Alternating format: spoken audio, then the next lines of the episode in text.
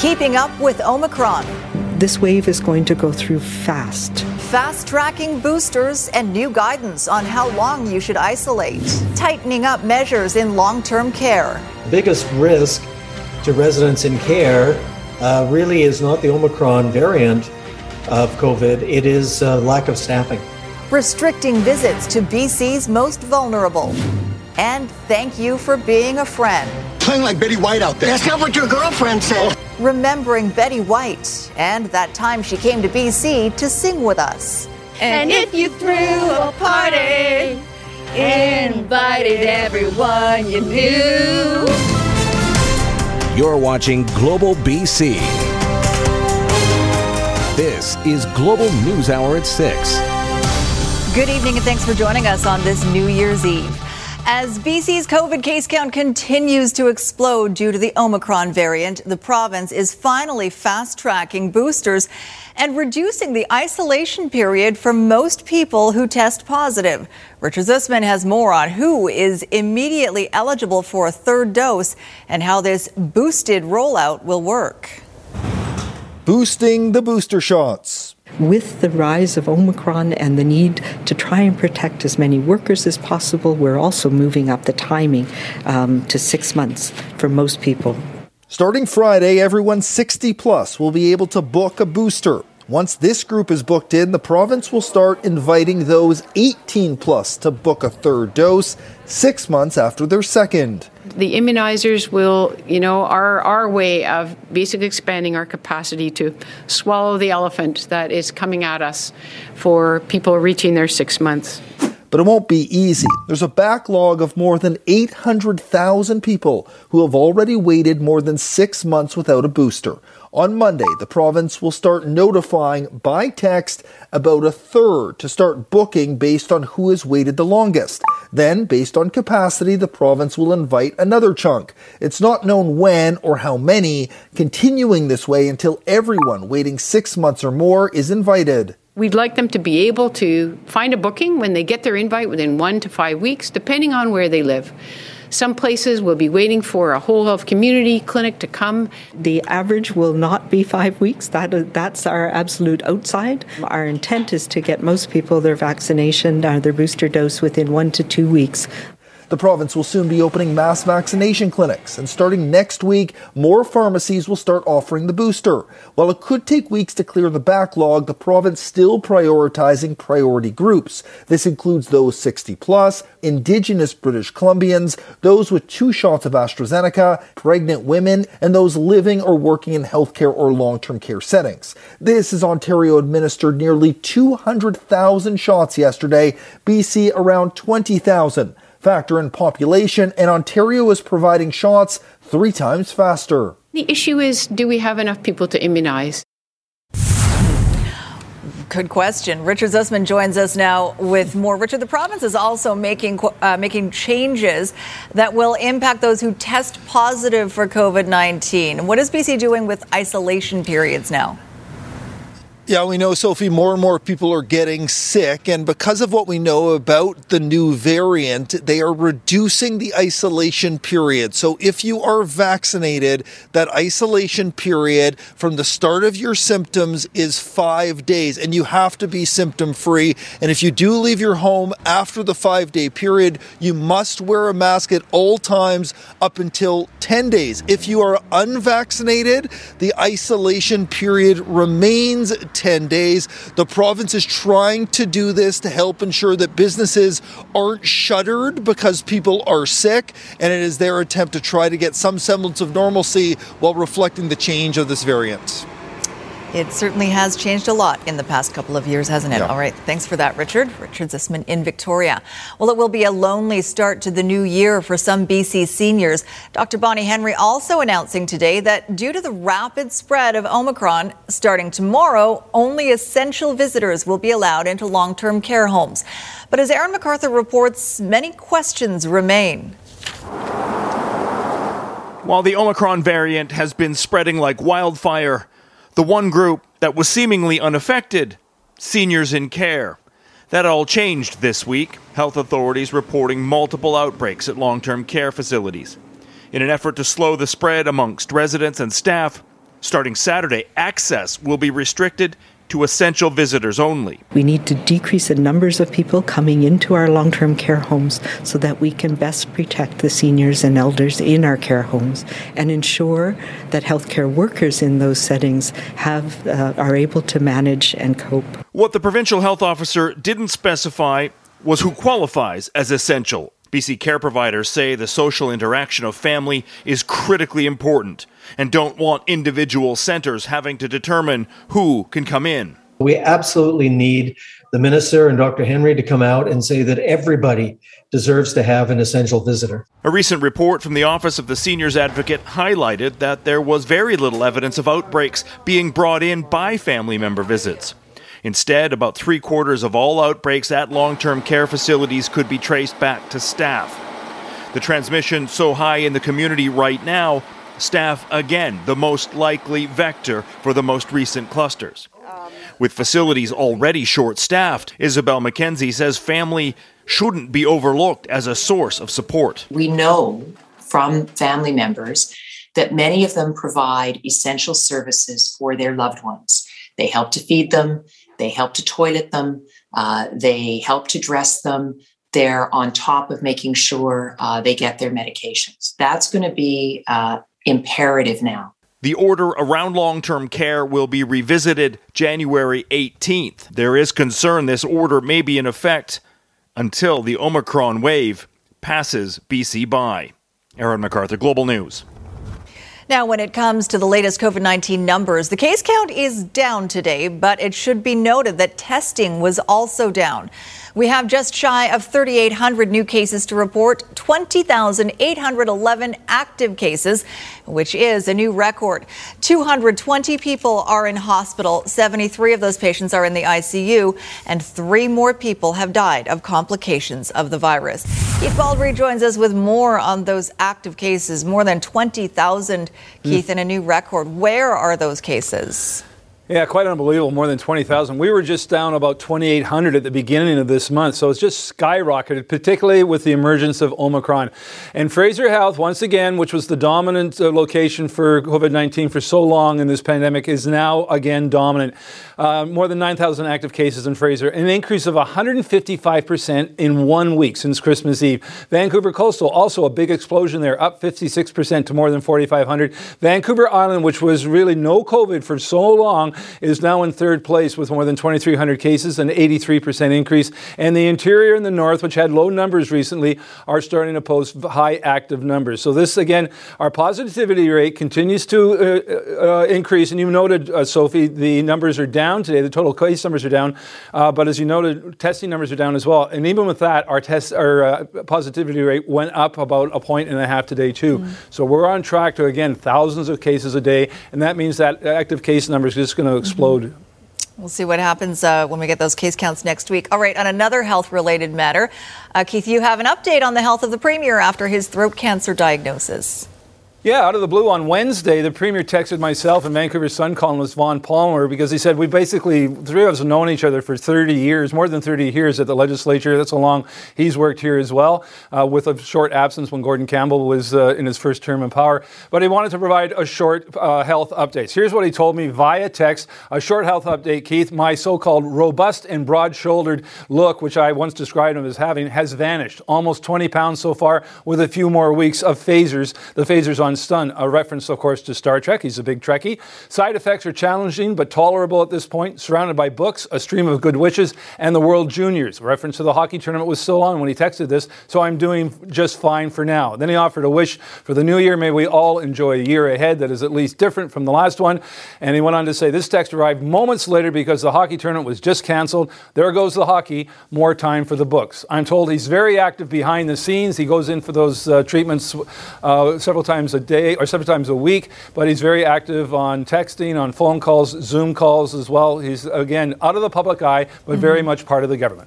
Well, I, he doesn't have the World Juniors to watch, but just if he's watching, I'll let him know that Netflix has Star Trek, uh, the Star Trek series, so he can binge on those, as I have I'm sure doing. he's seen every ep- he's seen every episode at least That's twice, right. I'm sure. Rewatch them. It's worth it. All right, okay. Thanks, Keith. Oh. Well, it has been another year of COVID restrictions for B C's hospitality industry as well. The latest round closing bars and nightclubs until at least mid-January. Despite Omicron staffing issues, many restaurants and pubs are still hanging on ahead of New Year's Eve. But as Kristen Robinson reports, there are fears the coming months will bring even more losses. Ron Cheng feels fortunate his restaurant is able to ride out twenty twenty-one. It's been a roller coaster. Wavering restrictions, a labor shortage, and more recently, supply chain issues from flooding. Everything's kind of been thrown at us. As a newer business which receives little to no government help, cold tea has adapted to survive, including scaling back one of the busiest nights of the year. This time around, uh, we're just going to have regular dinner service. Last New Year's Eve, Cold Tea was fined two thousand three hundred dollars when it hosted a large group and served drinks after eight p.m., contravening an eleventh-hour order, halting liquor sales early. I think we're lucky this year where there's no ten p.m. curfew, and we were given enough notice this time around to make the necessary adjustments. I like, like, is it kind of sour? Before heading into what's typically the slowest time of the year for restaurants and liquor establishments. People are really scared what's going to happen in the next couple of months. B C's Alliance of Beverage Licensees says about fifteen percent of the hospitality industry has been wiped out during COVID. We would not be remotely surprised to see another five or ten percent of the industry gone in the next few months. At the Junction Pub, sales are down significantly since the plexiglass came back, along with tables of six. Probably a good thirty-five to forty-five percent drop has happened ever since the, la- the last order came in. Vince Marino says loyal customers are keeping his two pubs alive, allowing him to pay rent, utilities, and staff. There's definitely been no profitability for the last uh, two years. Um, we're just simply uh, in survival. Hoping to break even and outlive the pandemic. With most of their life savings invested in cold tea, Cheng and his business partners are also determined to carry on. It's been tough, but we're going to get through it. Kristen Robinson, Global News. It's eviction day for a Legion branch in Vancouver. The Shalom Branch one seventy-eight actually bought the land in Kitsilano in the mid nineteen seventies, but gifted it to a housing society. And now they're being tossed out. Where this handshake deal went wrong, next on the News Hour. You know what he has under that trench coat? A wrench? That's what Mother called it. The beloved Betty White, gone at the age of ninety-nine. We'll look back at all the laughs she gave us and her memorable visit to Vancouver later. Also ahead, another blow for Bright Nights, why the Stanley Park tradition has been called off for the rest of the season. Right now, though, they bought the land and contributed hundreds of thousands of dollars to its construction. But members of a Vancouver Legion branch are being given the boot from their building today. As Paul Johnson reports, the war veterans say the housing society that's kicking them out should be living up to a handshake deal made decades ago. Friday afternoon, and the Legion's Shalom Branch one seventy-eight sits dark and empty, not unlike many places this New Year's Eve. But members are wondering if they'll ever return. We're waiting to see what happens at midnight. Gavin Cameron is the lawyer for the branch in its bizarre dispute with its landlord. Almost fifty years ago, Shalom Branch bought the property, helped build the social housing on it, and turned it all over to a non-profit housing society under a handshake deal where the Legion would get to stay in its portion of the complex, rent-free, in perpetuity. But this is more than a handshake. This was a Legion who paid over a quarter million dollars to build this low-income housing project. But now the society wants the Legion out, claiming non-payment of rent. Cameron says, though there may not be a written contract, a deal is still a deal. There's no lease. Uh, we've asked the Housing Society to produce the lease that they're allegedly terminating, and they can't produce one. On Friday, Global obtained documents from the city of Vancouver that appear to support their story. that the Legion bought the property in nineteen seventy-three with the intention of creating the housing that exists today. It's a valuable property, currently approaching the forty million dollars mark in its latest assessment. And that's before some big changes are coming to this neighborhood. We tried to reach the president of the Maple Crest Building Society. Jeff Simons wasn't there and didn't get back to us. A date with a judge is all but assured now. This Legion includes members like Reuben Sinclair, a one hundred ten year old World War Two veteran. Generally not the type of folks who back down easily. In Kitsilano, Paul Johnson, Global News. Just ahead, a vehicle seized in a shocking hit and run in Victoria. What's quite key here is establishing who's in the driver's seat of the vehicle. Where the investigation stands and what we're hearing from the victim. And later, why there might be a run on paper bags in Vancouver in the days to come. In Victoria, police have seized a potential suspect vehicle in that shocking hit and run we first showed you last night. Kylie Stanton has more on the clues investigators are still looking for and the condition of the young woman who was sent flying before she landed in hospital. A warning, the video in this story may be disturbing to some viewers. The initial reaction to seeing this play out firsthand has been echoed by the more than one hundred thousand people who've since watched it on video. It looks pretty terrible. I'm surprised she was able to walk. Totally shocked and disgusted that somebody could do this to somebody and then just drive away. And they barely slowed. It was insane. The dash cam footage captures the moment a young woman was struck by a vehicle running a red light at Bay and Blanchard Streets Thursday morning. She's flung into the air and thrown several meters before landing in the middle of the intersection. The driver of a grey Mini Countryman swerves to avoid another car and continues on its way. That is unconscionable. But thanks to a tip from the community, police believe they now have the vehicle in question. Our patrol officers attended, located the vehicle, noted the damage, and seized the vehicle for further investigation. At this point, no arrests have been made. Officers must first confirm it is in fact the vehicle that was involved in the collision, while trying to identify exactly who is behind the wheel. Once again, they're appealing to the public for assistance. We have had several tips from people, but we need to hear more. The victim, who has identified herself on social media as Kimberlyn Slattery, could not be reached for comment, but did post to Victoria Buzz saying, "I am the one that was hit. I'm home now. Luckily, there were no major injuries, and I'll hopefully just be sore for a while. Thank you to all of the first responders and people that stopped to help me." The incident, in turn, now a helpful reminder to others. Yeah, I looked both ways. You really have to walk defensively. Police say it could be some time before an arrest is made, but are hopeful the driver does the right thing and decides to come forward. Kylie Stanton, Global News, Victoria. All right, we are not out of the woods just yet when it comes to the wintry weather we've been having of late. Late meteorologist Yvonne Schell joins us with more on that. How's the uh, weekend shaping up, Yvonne? Tonight is the calm before the storm, Sophie. We are seeing active weather that's going to begin as early as the afternoon for tomorrow. We're tracking snowfall first along the south coast. Two and up to ten centimeters is possible. It'll change to rain as we get in towards our Sunday and Saturday night. Could be dicey out of the roadways with the risk of freezing rain. We'll see that rainfall on Sunday, heavy at times, anywhere between ten, potentially up to forty millimeters. Also, very windy conditions, gusts between forty and potentially up to seventy kilometers per hour. We've got a significant amount of snow if you're traveling to Whistler along the Sea to Sky, and much of the interior. I'll have more coming up very shortly. So, all right, sounds good. Thanks, Yvonne. Up next, putting an end to plastic. Banning this these this pollution is long overdue. What's covered under Vancouver's new ban starting tomorrow. And later, more COVID postponements. The Canucks changing schedule coming up in sports.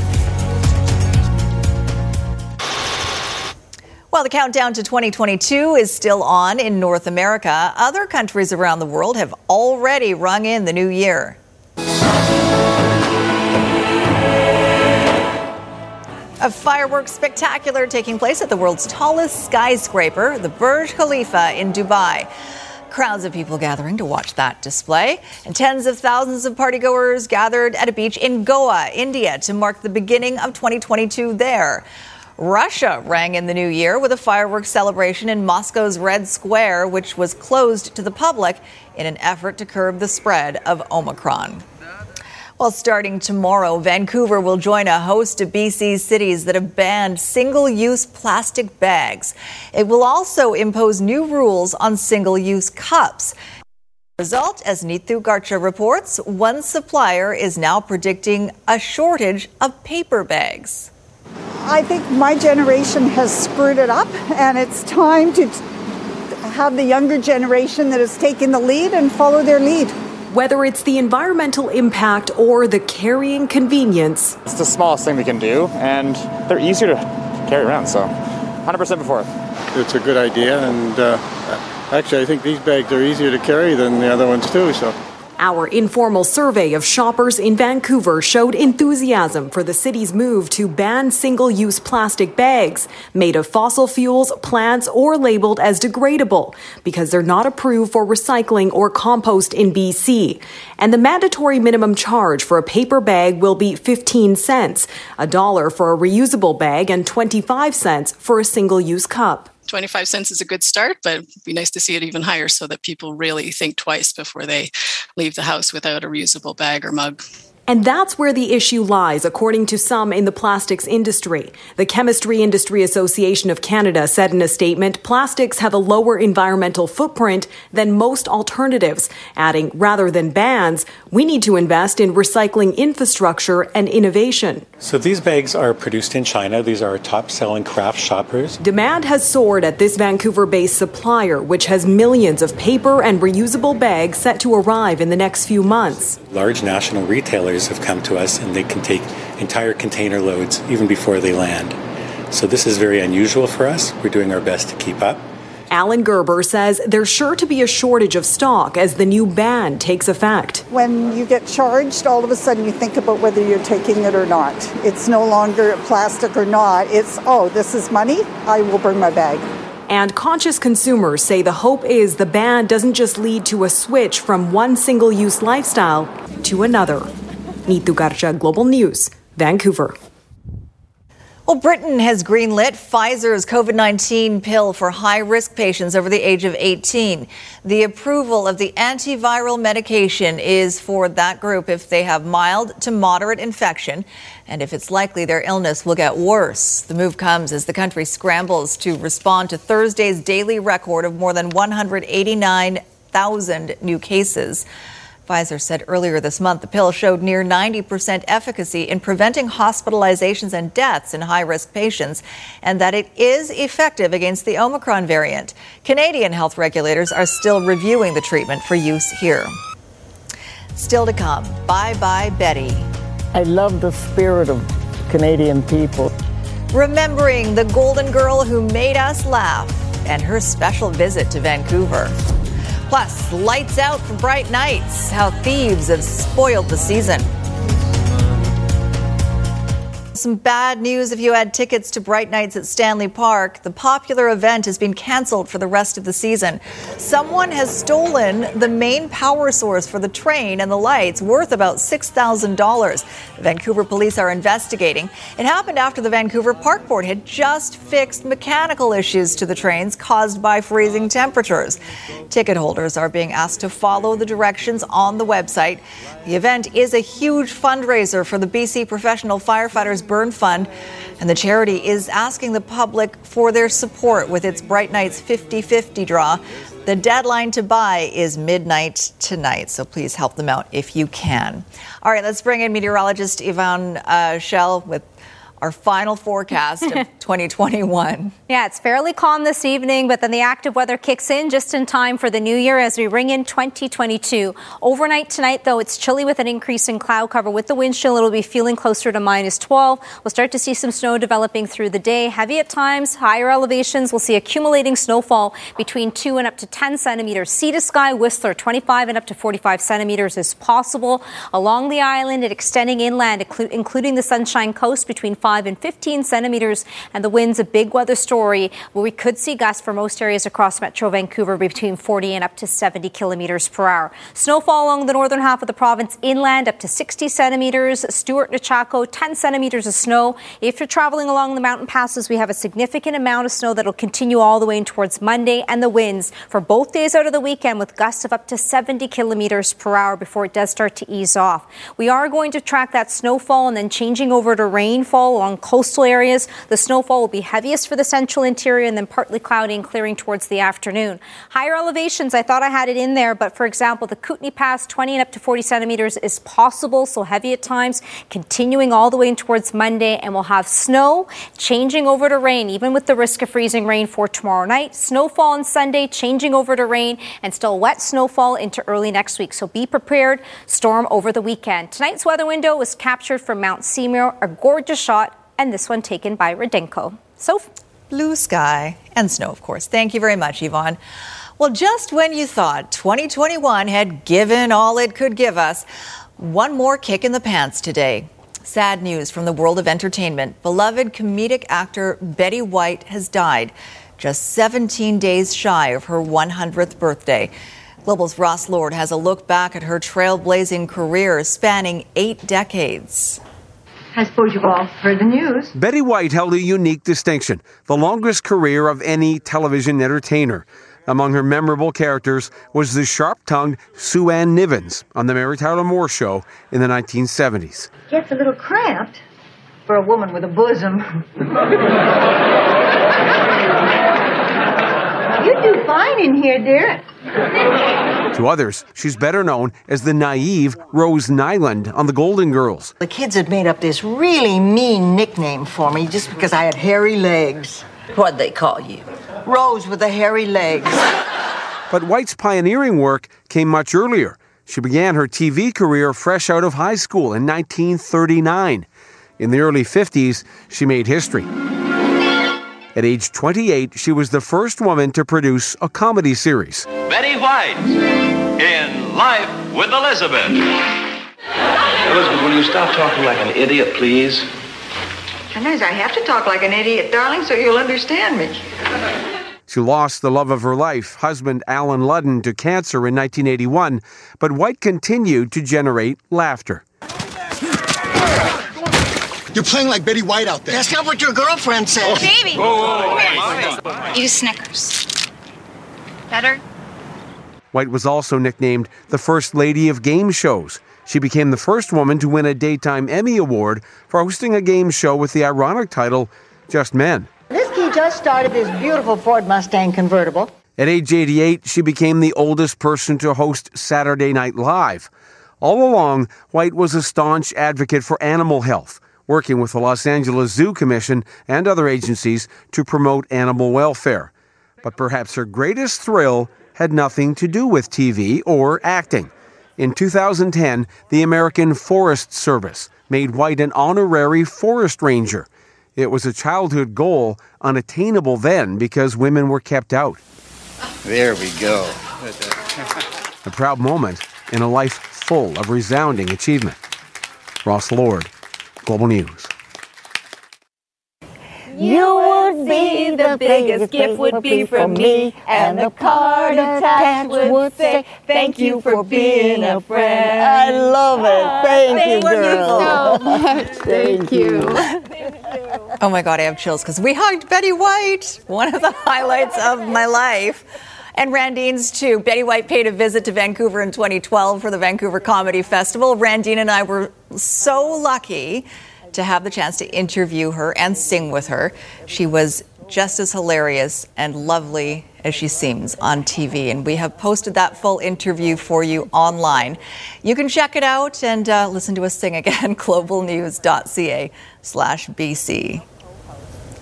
She really was just... Did she know no. you guys were going to break out the theme song? No.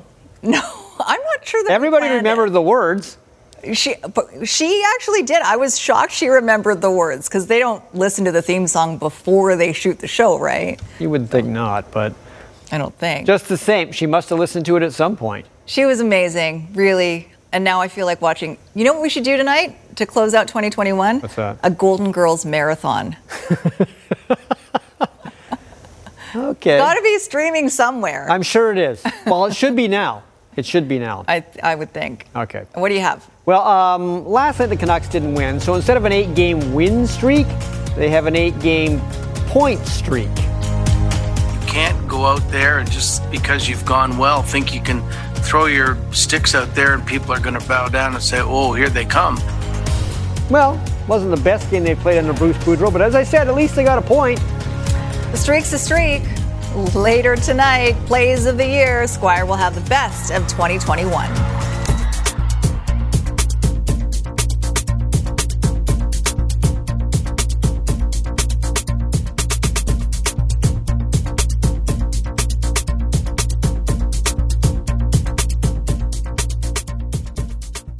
All right, Squire, your final sportscast, I think. Or, unless you're working later tonight. Of twenty twenty-one. twenty twenty-one. I'll be yes, back next year. I'll be back next year. Okay. Uh, in an effort to avoid half-empty stadiums because of COVID restrictions, the N H L has allowed Canadian teams to postpone some home games to be played, hopefully when those restrictions are lifted.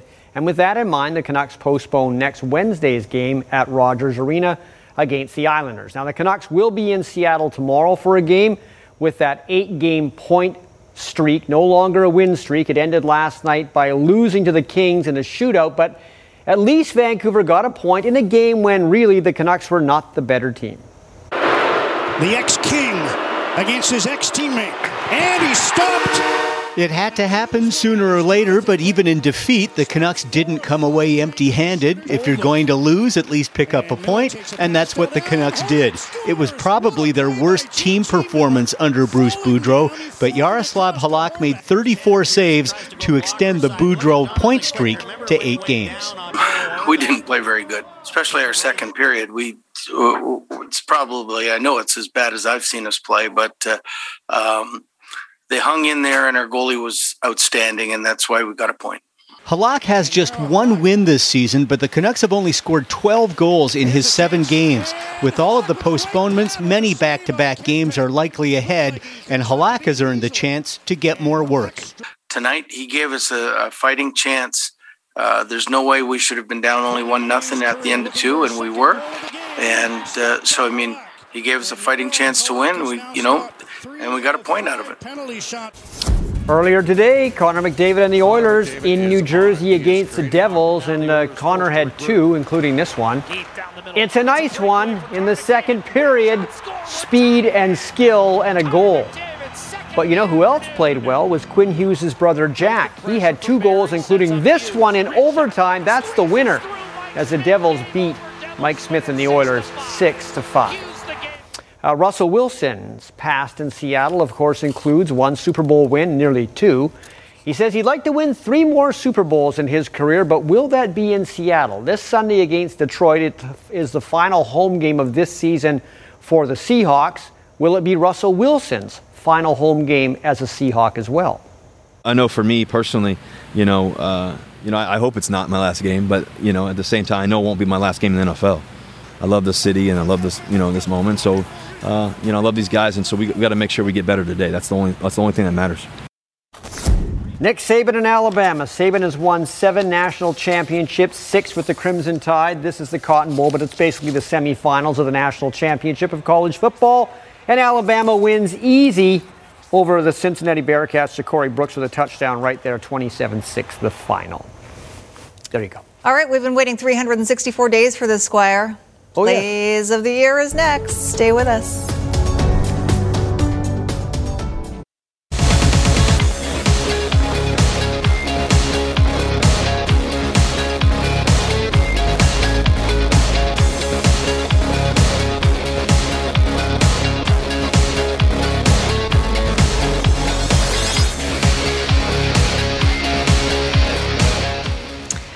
All right, you've been working on this since... Um, last January. Something like that, yeah. uh, actually, over the weekend uh, on B C one, there'll be a half-hour Plays of the Year. We ran one on Christmas Day. This is a bit of a shorter one. Should say again, no one gets killed in this, no one gets badly hurt, and we can't use Olympic footage, so nothing from the Tokyo Games. But here we go, Plays of the Year twenty twenty-one. Oilers got the matchup they wanted. Rangers having trouble changing here. McDavid, beautiful move.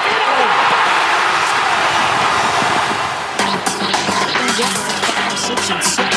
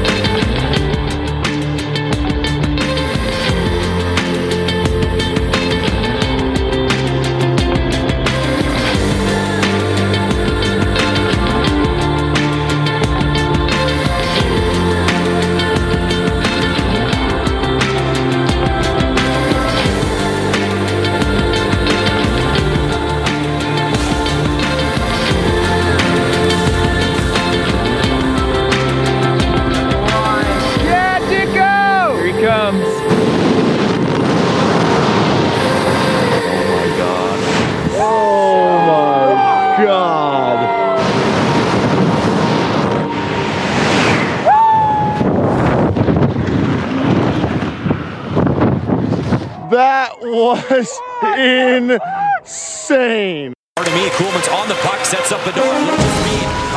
Walking in, back at drop. Scores! Once you got it! What a goal! Back in that time! And it's one one.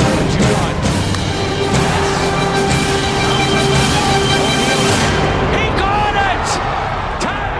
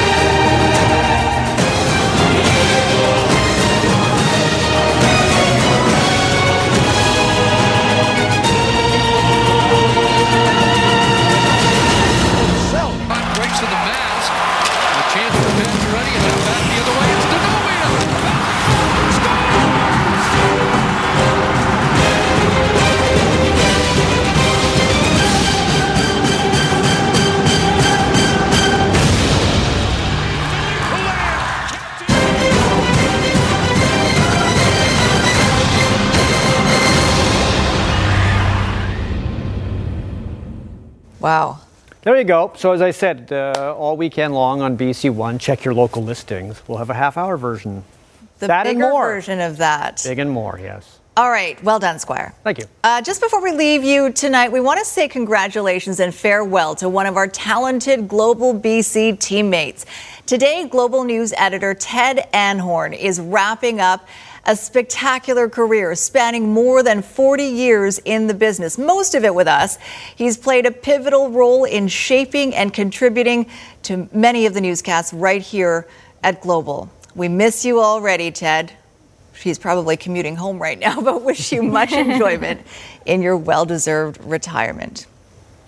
One of the best, and we got to learn from him and work with him. And a good human. That is true. All right, that is all the time we have for this year. We'll do it again next year.